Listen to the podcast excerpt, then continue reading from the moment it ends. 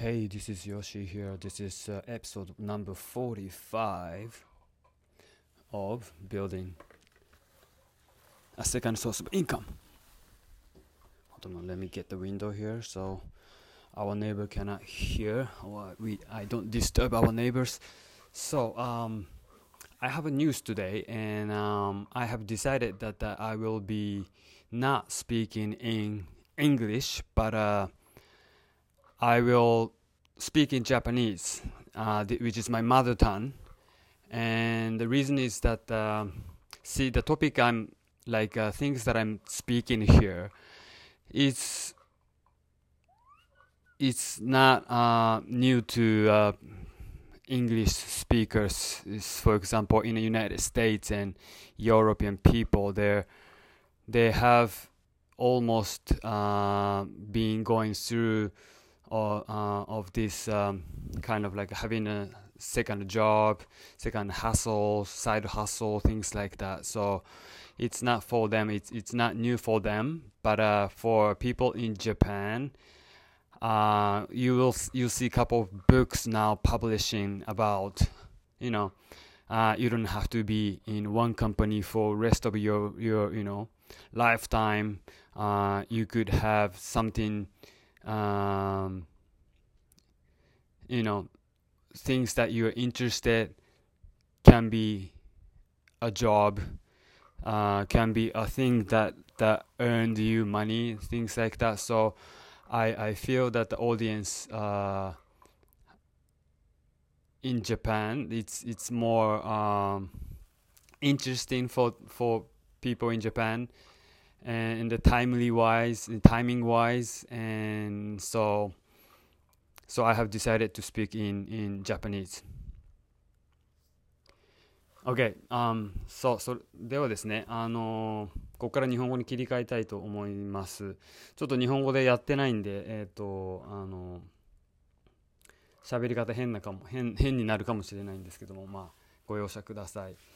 で、えーとまあ、英語から日本語に変えたということでその理由を今、あの伝えましたけども、まあ、日本語で言うとやっぱり、あのこの何て言うんでしょう副業ですとか楽しいことを仕事にして生きていく的なところっていうのは最近やっぱりあのあの活発に議論され始めているしあの会社から見た、えー、社員エンプロイーの見方ですよね。あのもっと自由を与えたりとか働いてもらうとかあと何て言うんでしょう。あのいい人材をどのように戦略的に確保するか的な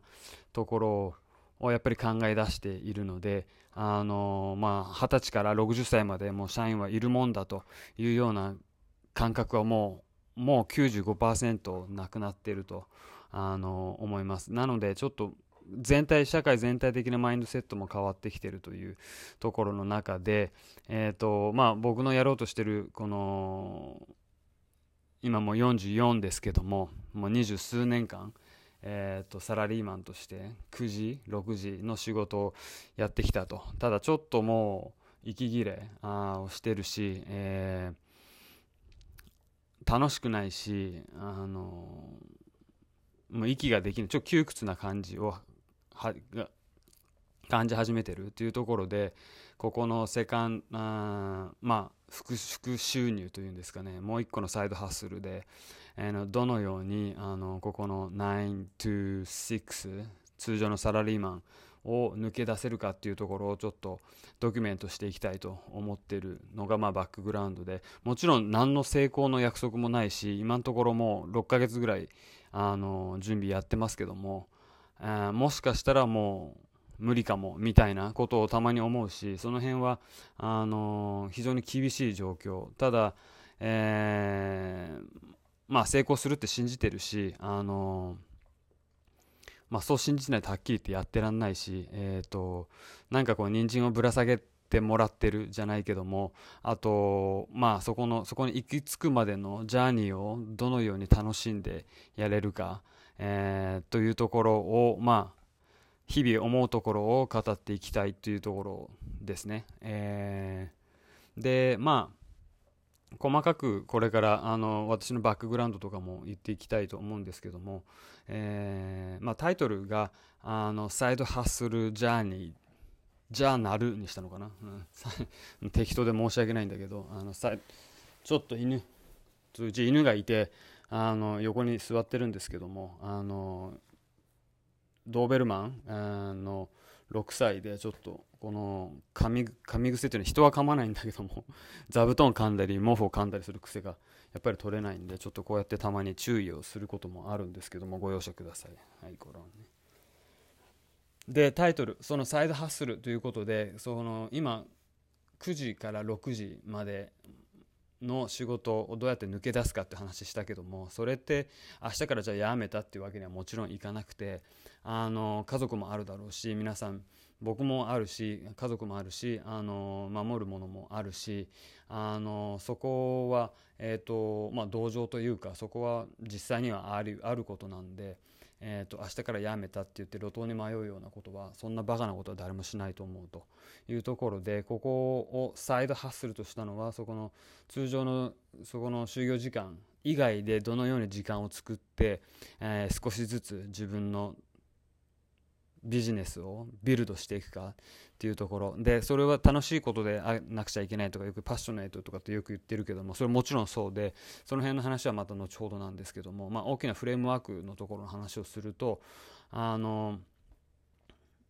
そうその時間をどのように使うかっていうところですよね。えーと、やっぱ楽しくないとできないし1日ちょっと30分早く起きたりとか30分ちょっともうちょっと PC の前に寝る前に向かう的なところは楽しくないとできないというところでどうやってその楽しいものを見つけるな見つけるかっていうのが本当にキーになってると思います。私なんか本当にもう下手くそで、えー、もう44だしで4443ぐらいまで何が楽しいかなんてはっきり言って分かってないしあのこのままサラリーマン60歳65歳まで文句言いながらやろうと思ってたんですけどもあのそこの気づきっていうのがまあまあ出てきてそれをまあやべえと思ったからそう気づいたんだけどもその辺のまあジャーニーを語っていきたいなというふうに、え、思ってます。それがまあざっくりとしたフレームワークですね。で僕のバックグラウンドを簡単に言うと本当にあのはっきり言って頭は良くなくてあの嫁さんにもいつもバカバカって言われて BAKA とかって言われてるんですけどもあのバカね。えっ、と BAKA とか言われててはっきり言ってももうちょっと慣れてきた感じですけども自分でもあの頭いいとは思わないしあの本当に本当に良くなくてで学校はなんとか出てるけども、まあそこの、まあ、バックグラウンドのところのちょうどあの詳しく話そうと思うんですがまああの本当に学校もちろんあの成績も良くないし会社でもまあまあなんていうんですかね。なんかこう偉くなっていく人っていると思いますけどもそんなんじゃ全然ないしあの若い頃はもうちょっとパッショネートだったんで、えー、とやってやる的な感じだったけども今じゃもうそんなこともないということで、えー、なんか後ろ向きですけどもバックグラウンドそうあの学校の成績良くないと。で行く大学もなかったんでうちのあの両親があの未だに、まあ、感謝の部分とそうでないところもあるんですけどもあの、まあ、海外行ってこいよということで高校出て卒業式終わってすぐですね、えーと、アメリカの方に行ってでそこで、まあ、英語学校から学校っていうか、まあ、大学なんかもちろん入れないので、えーとまあ、そこは日本の英語教育のせいじゃないけどもあのもちろんそれはそれでいいとこもあるんだけどもそことの、えー、と向こうで大学生として生活していくっていうところの、あのー、スキルの部分と日本で教えてる英語の教育という部分の大きなギャップがありますよね。そこをももろに食らって、あのー、まあ1年間英語学校入ってで English as Second Language っていうんですけどもあの、まあ、外国の方が皆さん母国英語を母国語としない方の集まりですよね。そこ行って、えーとまあ、あの時代なんであの時代といっても90年前半なのであの、まあ、日本人もいっぱいいると。ボンボン日本人のボンボンがいっぱいいるとで僕なんかそんなお金のある方じゃなかったのであの、まあ、日本人もすごい金持ちの子を持っていっぱいいて、えーと、22歳とかでなんかクラシックなメルセデス乗ってる感じのあの人とかとかあのまあまあいろんないろんな人がいて。でその人たちとまあつるむと楽だけどもあのそうじゃないよねみたいな。そこの葛藤があって頑張って他のアジア人とつるんだりとかあの、まあ、英語を学ぶためですよね。ただネイティブの人は怖いからそこまでは一緒にできないみたいな。ネイティブとはつるむのはちょっとちょっとハードルが高いよね。みたいなそのその中途半端なところが本当に自分らしいと思うんですけども。あのそんなこともあったり。で、えーとまあ、普通4年生の大学って簡単に出ちゃう人は4年生で出ちゃうと思うんですけども僕は英語学校も含めてま7年ぐらいかかって、あのー、もう本当に人生で一番楽しい7年間と未だに言っていますけども、えー、本当に親にはあのファイナンシャリーに迷惑をかけて迷惑をかけて、えー、まあ、投資をしてもらってで7年間かけて卒業したというとこででまあ、アメリカに残る人もいればいるしあの僕なんかも日本帰ってきて早く日本で遊びたいみたいな本当にバカで本当中途半端なんだけどもあのそんなことしか考えてなくて、えーとまあ、で日本に帰ってきてと。でそこでまあそこからまあ今に至る。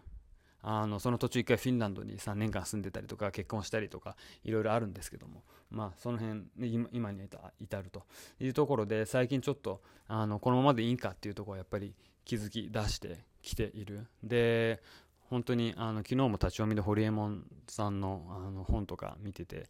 あの、まあ、まあそういう流れになってきてるなっていうのはやっぱりちょっとあるんだと思います。これはなぜかなぜこうなってるのとか誰が悪いのかっていうのは全くちょっと僕のあの分からないんだけども一応そういう流れになってるしあの僕も YouTube とか海外のメディアをを通して海外のメディアとかよく聞いてますけど、まあ、それはそのテレビとかじゃなくてあの新しいソーシャルメディア的なものですけどもその中でやっぱりそこのあの起業家的な、えーと、とこはやっぱり盛り上がってますよね。非常に。誰でもなれると。あのミュージシャンラッパーがえっ、ー、と起業家になっていたりとか。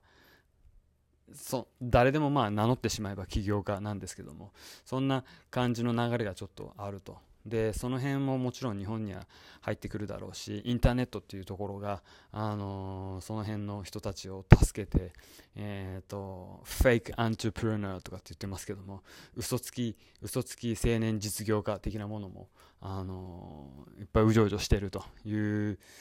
ところですね。で何の話したか忘れたけども。でバックグラウンドそうそこそこで今に至ると。で僕は青年実業家なんて 名乗る気も全くないしそんなそんな球じゃないしあの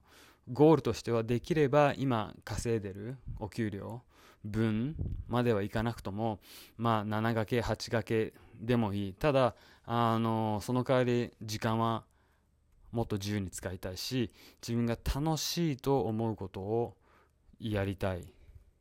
ここがもう本当のゴールですよね。えっ、ー、と朝もうあのぶっちゃけた話もうや仕事をしたくて起きたいですよね。朝目目が覚めるのがあの